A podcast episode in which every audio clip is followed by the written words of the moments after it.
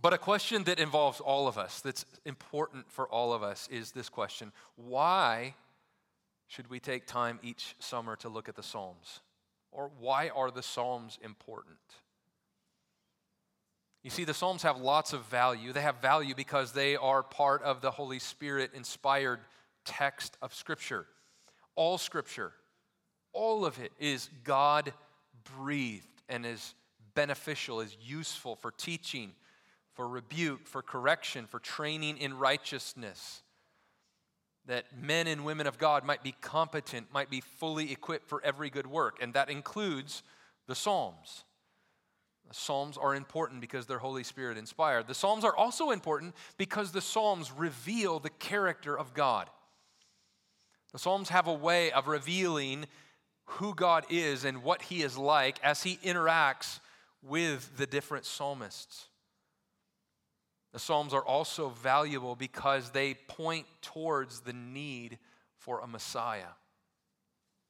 They point towards the longing that humanity has to be rescued by the anointed one of God.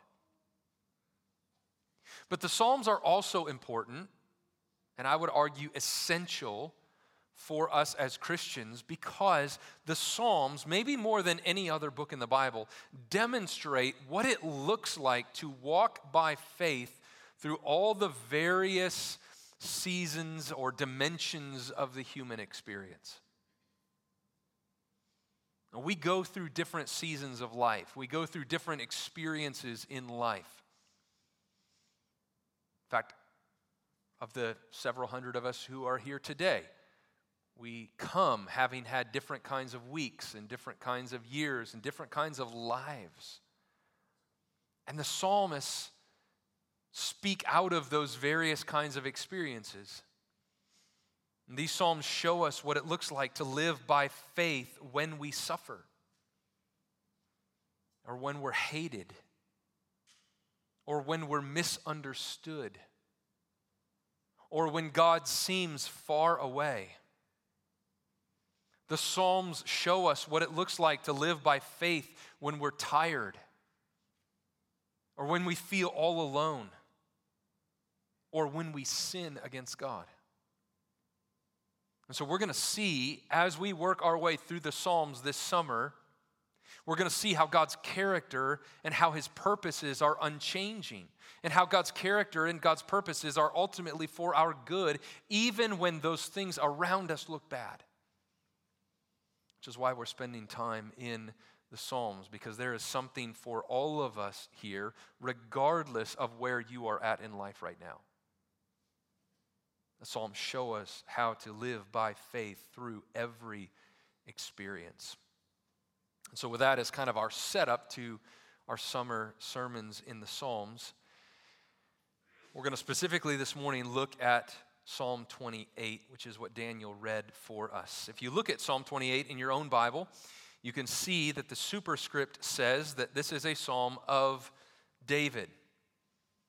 So, David was perhaps the most famous king in all of Israel. He reigned from 1010 BC to 970 BC. He was a king, not only an earthly king of Israel, but he was also a king whom God used as a pattern of sorts, as kind of a foreshadowing of sorts of what the Messiah would look like, what the Messiah would be like.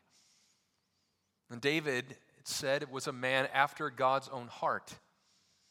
And God promised that in later days he would raise up a Messiah. He would raise up a new king who would be like David in many ways. He would be David esque. And so when we read about David and we see the life of David and we hear what David writes and what he prays, there, there are hints, there are smells, there are tinges of the Messiah who would be to come.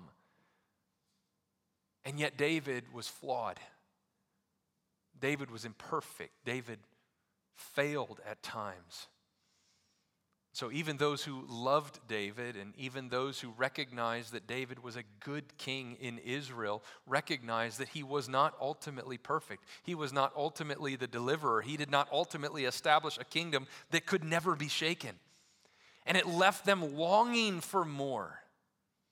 Kind of like when you order appetizers and they bring out a small plate with just a few little appetizers on it, and you, you eat and you, like it maybe takes away some of the hunger pains a little bit, but you're longing for more. You're, you're, you're, more hungry now for the meal to come because you've gotten the smells and just a little taste of what is to come.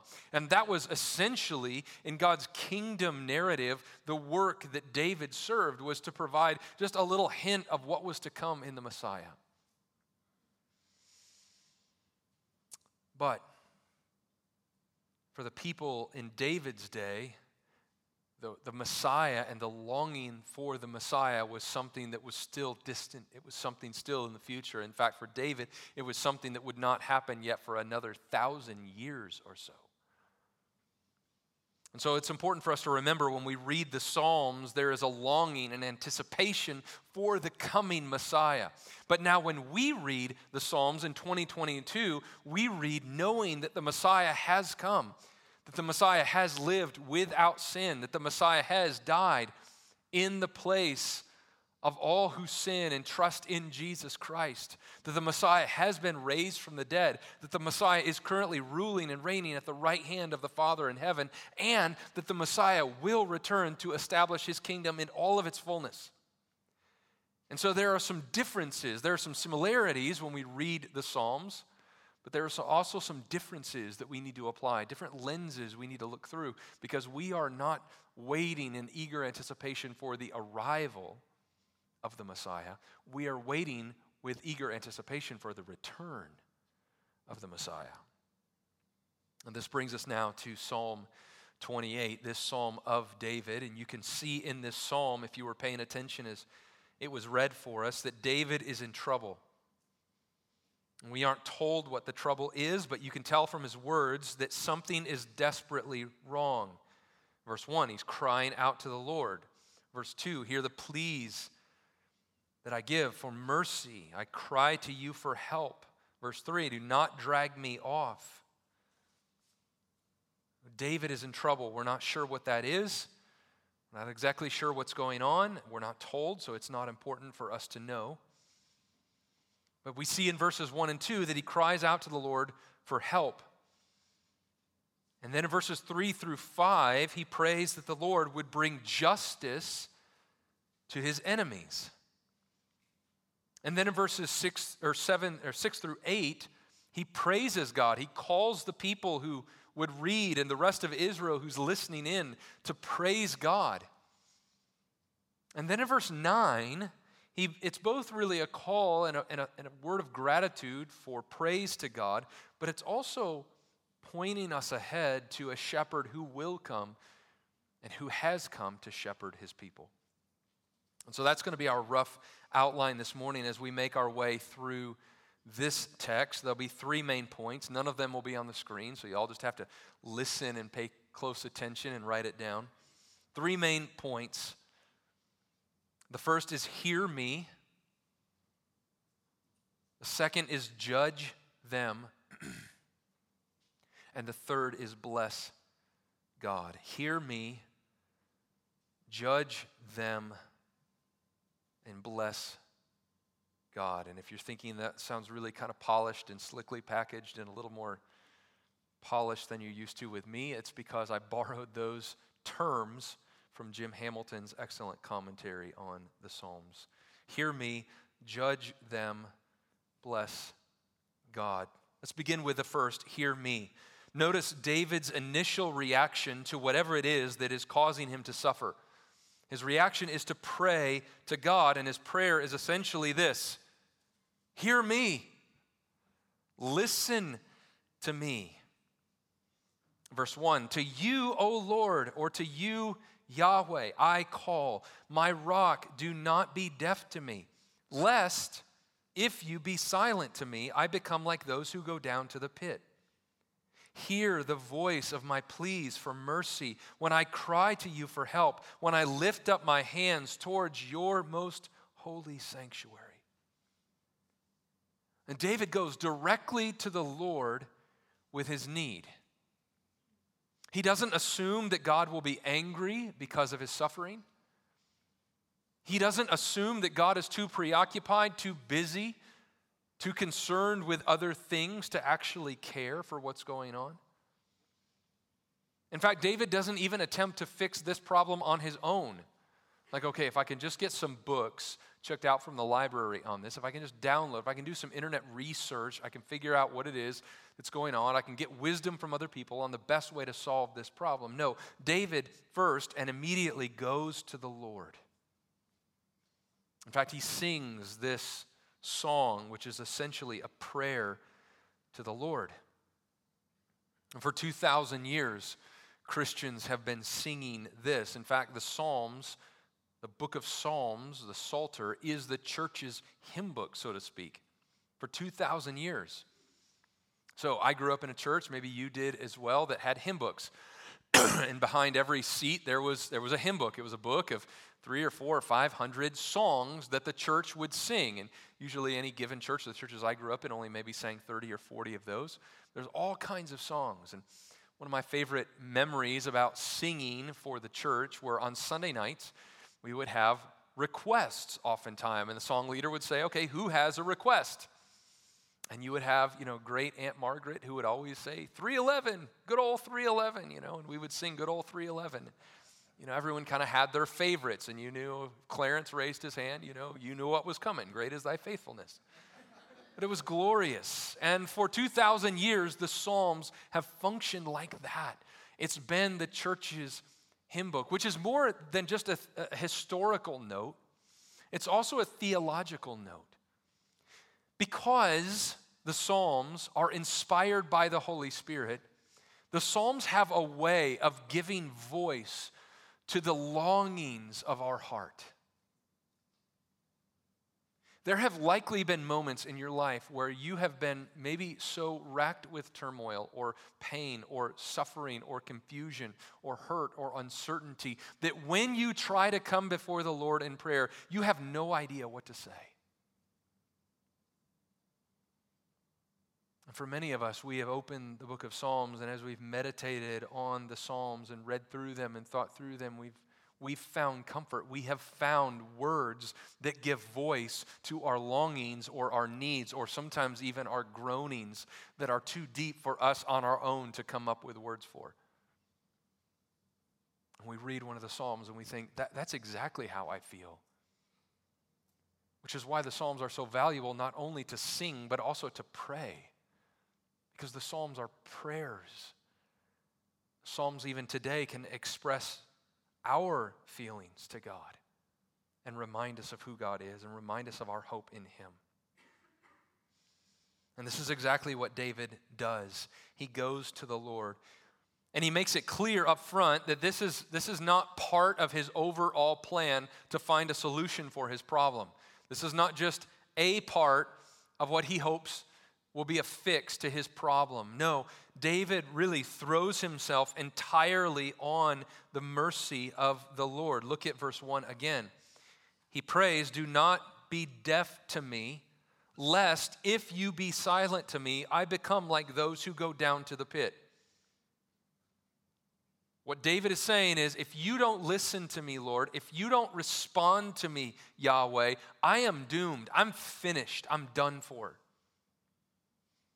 David is not, as we are so often tempted to do, going to the Lord as part of the plan. Like, I'm going to pray and I'm going to do this and this and this. David is going to the Lord with his anguish, with his hurt, with his suffering, pleading with the Lord to listen to him, knowing that without the Lord, he can do all kinds of other things. He can act in all sorts of wise ways, but without the presence and the help of the Lord, he's finished. He throws himself on the kindness and the mercy of the Lord. David is not trusting in the Lord and trusting in his intellect or his experience or his counselors. He's trusting fundamentally and foundationally in Yahweh. And he's not looking for a band aid fix or a quick fix. He's longing for thorough help. And so he approaches his, his God as a father approaches his child. Just notice in verse 2. David says, Hear the voice of my pleas for mercy when I cry to you for help, when I lift up my hands towards your most holy sanctuary. The image we should have as we think about that should be like a father or like a child who is afraid and who turns to find where their father is or their mother is and immediately puts up their arms. You've probably seen that before. You've probably experienced that before. You go to someone's home, they have a dog maybe, and it's a child who's not familiar with dogs or doesn't like dogs. What do they immediately do? They see the dog, they turn around, they put up their arms. Someone pick me up. Someone rescue me from this situation. I don't know what to do. I can't fix myself. This is exactly what David is doing. Hear the voice of my pleas when I cry, when I lift up my hands towards your most holy sanctuary. David is saying, I, I totally depend on you. There's a complete lack of pretense here. David is not beseeching the most holy Father on behalf of an urgent concern and request. No, he's crying out to the Lord for help. Like, when was the last time you cried out to the Lord for help. I'm not talking about bringing a list of concerns. When was the last time you were so broken or so afraid or so hurt or so confused that all you could do was to symbolically put up your hands to God and just cry to Him? And your prayer didn't come out eloquent, it didn't come out loquacious, it came out in the form of tears. God, I need help. I, I don't know what to do. Maybe that's where you're at right now. Maybe this morning you came in and there, there's physical suffering going on in your life. maybe the doctors don't have an answer, and maybe you're not sure what tomorrow holds. Maybe everything that has been, you've, you've tried physically, medically, hasn't fixed it, hasn't helped. And you've prayed that the Lord would take it away. You've prayed that the Lord would, be, would heal it, and He has not. And you come before Him with a cry, Lord, I, I don't know what to do to help. I don't know how, I, I don't know. I don't have an answer. Maybe it's financial, maybe it's emotional, maybe it's relational, maybe it's spiritual. But this morning, you, you've come and you're in that place where you, you realize I'm here and I have a smile on and I look, you know, somewhat groomed and clean, but inside, I'm a wreck. That's okay. Our God calls to us and invites us to come to Him and to cry out to Him. And He cares and He hears and He doesn't grade us on our oratory.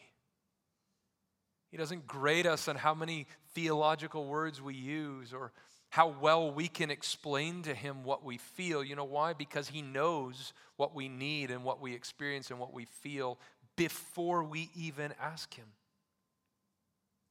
And even when we don't know how to communicate. So we can lift our hands to our good Father as David did, asking for help, crying out to him. But David is not done. Psalm 28 is not over. David not only cries out for help, help me, but he also has a request here. His request is judge them. Verse 3 Do not drag me off with the wicked, with the workers of evil, who speak peace with their neighbors while evil is in their hearts. Give to them according to their work and according to the evil of their deeds. Give to them according to the work of their hands. Render them their due reward, because they do not regard the works of the Lord or the works of his hands. He will tear them down and build them up no more. David prays to God and his prayer is essentially God, judge them, which may seem like an odd thing to pray. In fact, we probably ought to ask ourselves today should we pray prayers like this? Prayers that are imprecatory. Imprecatory prayers are simply prayers that ask God to bring punishment or judgment or curses on God's enemy. And since Jesus teaches us to love our enemies and to pray for our enemies, to pray for those who persecute us, is this how we should pray for them? Is this what he had in mind? God judge them. God wipe them out. God destroy them. Well, should we pray prayers like this? Well, we should pray for our enemies. David prays for the enemies of God here. And we should pray for the enemies of God. We should pray first that the Holy Spirit would transform them through the gospel. We should pray that God would, would change them, would transform them, would renew them. And lest we think that there are those who are too far from the Lord, too far out of His reach for Him to actually transform their lives, I would just present to you as Exhibit A the Apostle Paul, who was formerly known as Saul. In fact, this week, this past weekend, I had the privilege of uh, speaking at an elder conference in Virginia for a friend's church and then preaching there on Sunday. He asked me to preach Acts chapter 9 on Saul's conversion. And one of the things that always amazes me every time I read back over and study over the way the Lord saved Saul was that Saul was a, a terrorist. Like the guy systematically went from city to city, house to house, looking for Christians, dragging them out, putting them in prison, and sometimes putting them to death. If there was someone who had been voted least likely to become a Christian in the first century church, it would have been the Apostle Paul. Everyone would have voted. If we like we're gonna vote, we're in the first century, we're gonna vote, everyone would have said, Paul, Paul, right down the list. And yet, miraculously, by the grace and the mercy of God, God transforms the life of Saul. Which means we ought to regularly be praying, even for those whom we think are furthest away from the Lord. Even those who right now are the enemies of God. Those who are working to, to counteract or to overthrow or to to push against the, the righteousness and the goodness and the justice of God. And we should pray that the Holy Spirit transforms them through the gospel. But secondly, when thinking about how we should pray for the enemies of God, we should pray for justice. We should pray for an end to wickedness and an end to all of that which is not in accord with the Word of God we can and should pray that God's justice would prevail, that God's ways would prevail, that God's righteousness would prevail in our world, and that those who stand against the things and the ways of God would be stopped, that it would be ended. just one popular example of this is the way we pray for an end of abortion in our country. We know on the authority of God's word about the sanctity of life, the value of every human life, even the unborn. And so we pray that God would stop injustice and God would stop unrighteousness and God would stop a system and those who support a system that is contrary to the word and the plan and the purposes of God. Is that an imprecatory prayer? It is, in a way. We're praying for justice. We're praying for God to stop those who pursue and promote and push evil. Praying at the very same time that God would not simply stop the evil, but that God would transform their hearts. Even this last couple of weeks, as our elders had some discussion about things that are going on in broader evangelical culture in our country today with abuse that's being brought to light the hands of church leaders and it is heartbreaking and it is infuriating one of our elders so rightly brought up we should not only pray for the victims and we should not only pray for an end to this wickedness, but we should also pray for those who are wicked and those who are perpetrating and have perpetrated this, that God would bring them to repentance and godly sorrow. And so we pray in that way. We pray that the justice of God would, would roll down. And David here prays, reminding the Lord, so to speak, in verse 3, that I am not one of those who are wicked. Verse 3 Do not drag me off with the wicked, with the workers of evil, who speak peace with their neighbors while evil is in their heart. David is saying, Remember me even as I cry to you. I'm not one of those evildoers. I'm not one of those who's standing against you. Don't forget me. And David can pray this way, knowing that in the end, God will right every wrong, that God will rule and reign in justice and in righteousness. Which then leads us to our third point. David's third foci in this psalm, which is bless God. It's really a call for the people of God to bless God. It's a call to doxology, it's a call to praise God, it's a call to worship. Just like every Sunday morning, we begin our time together reading the Word of God, using the Word of God to call the people of God to the worship of God by the power of the Spirit of God.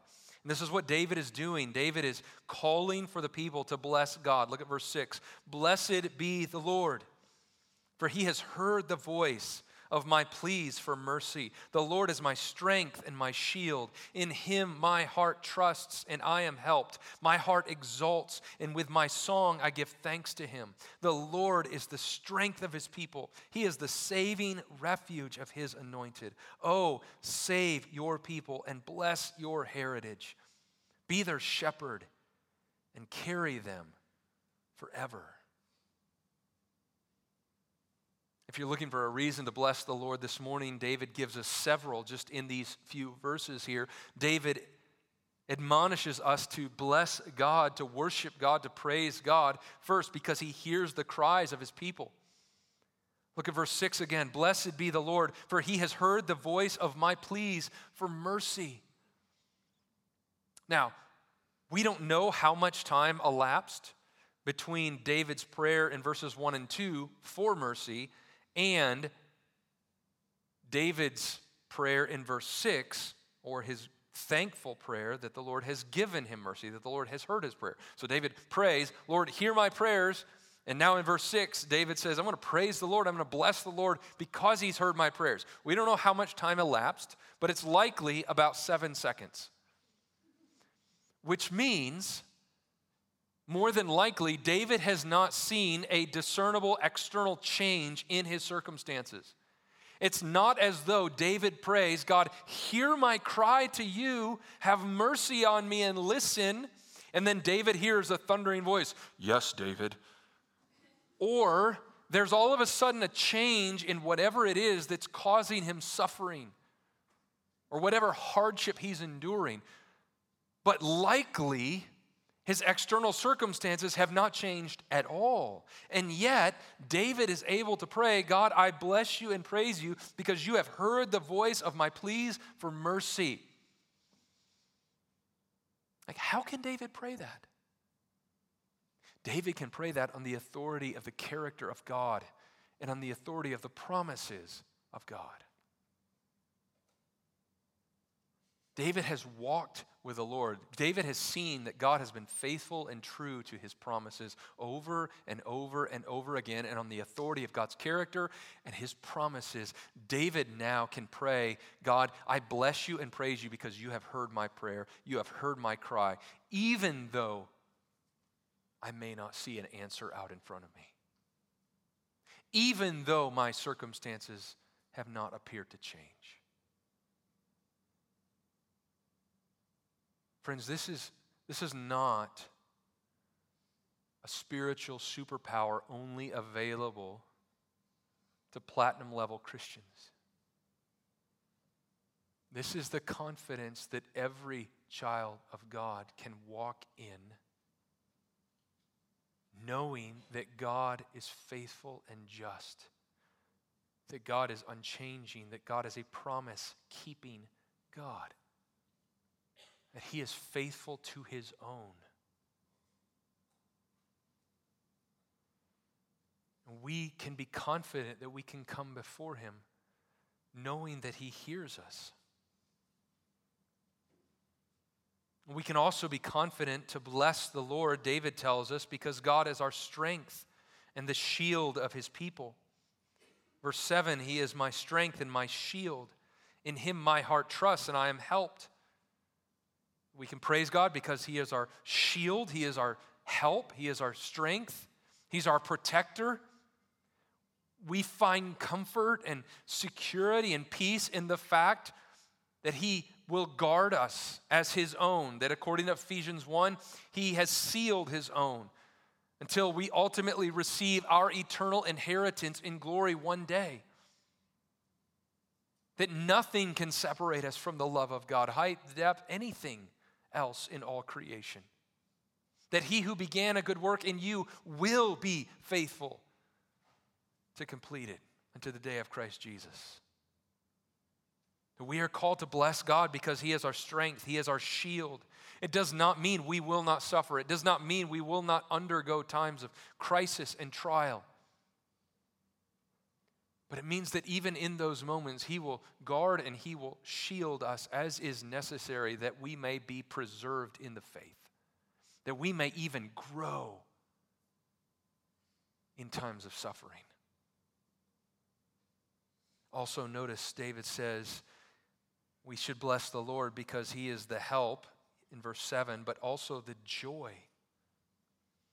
The joy of his people. Verse 7 My heart exults, and with my song I give thanks to him. Again, David is the same one who says here, My heart exults. He's the same one who said in verses 1 and 2, Hear me, hear my cry for mercy. If you don't listen to me, I am I'm done for. And yet he is able to draw up the rich nutrients of joy even in the midst of crisis and suffering and trial because the Lord is his help and the Lord is his strength. And maybe you have known Christians like that in this fellowship or in other churches who've maybe walked with the Lord for a long time and they've experienced adversity and crisis and trial, and yet they have learned over the years to so rely and so trust in the character and the goodness of God and trust in the authority of His Word that when they face suffering, yes, they mourn and yes, they grieve and yes, they lament. All things that Christians can and should do. But in all of it, there, there is a deep seated joy that seems undimmed by the sufferings of their life. That's what David is experiencing here. Same David who would write, The joy of the Lord is my strength.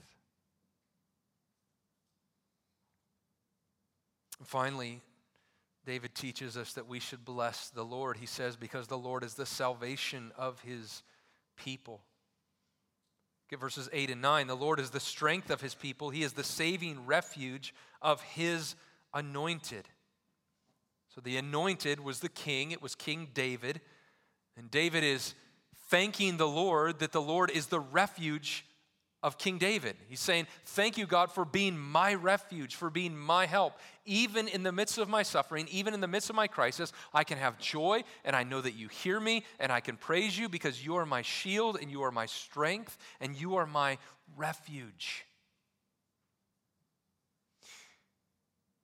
But we know that ultimately David was not perfect. In fact, ultimately, as I said at the beginning, David was used as a, as a pattern, as a foreshadow, as an appetizer of the anointed, the anointed, capital T, capital A, that was to come and now has come, Jesus Christ. And so, just as David is able to say, God, I thank you because you are the saving refuge of your anointed, of me we now who live on the other side of Jesus' arrival and his death and his resurrection can rightly say that we can praise God because He is the saving refuge of His own people through His anointed, Jesus Christ, in whom we have life, in whom we have forgiveness of our sin. In fact, this theme is continued as David closes out in verse 9 with this prayer Oh, save your people and bless your heritage. Be their shepherd and carry them forever. Do you remember what David was before he was a king? He was a shepherd. And yet, David prays to God, asking God, asking Yahweh to shepherd his people. Even David, with all of his wealth of experience as a shepherd, was not capable on his own to shepherd the people of God. And so he prays that Yahweh would shepherd his people. Tragically, so many throughout the history of Israel did not faithfully serve as spiritual leaders in Israel. In fact, in Ezekiel chapter 34, God has very strong indicting words against the priests and the spiritual leaders in Israel because not only were they failing to lead the people spiritually, but they were abusing the people. They were abusing their power. They were taking advantage of the people, using their authority for their own selfish, sinful means at the people's expense. And God comes through the words of Ezekiel in chapter 34 with very harsh criticisms for his spiritual leaders who were abusing their power and abusing their authority and not caring for the flock. And at the end of Ezekiel chapter 34, God gives this glorious promise that because these people did not rightly shepherd his own, he would come and he would shepherd his own people through his anointed, that he would send one who would rightly and justly and faithfully shepherd his own. And then Jesus arrives on the scene as the Good Shepherd. Jesus said, I am the Good Shepherd, and the Good Shepherd lays down his life for the sheep. A hired hand does not lay down his life for the sheep. A hired hand may pretend to be a shepherd, may act like a shepherd, may even look like a shepherd, but you know how you know he's not a shepherd? Is because when challenges come and when the wolves come, he runs away and does not protect the flock. I am the good shepherd, Jesus says, and I lay down my life for the sheep, and the sheep, my sheep, hear my voice, and they know my voice, and they follow me.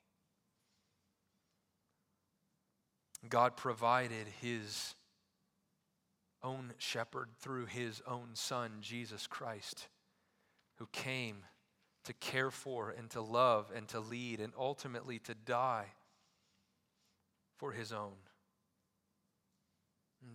Jesus sets the stage for that when at the very beginning of his ministry he goes into the synagogue and he opens up the scroll of the prophet Isaiah and he reads, The Spirit of the Lord is upon me because he has anointed me to proclaim good news to the poor.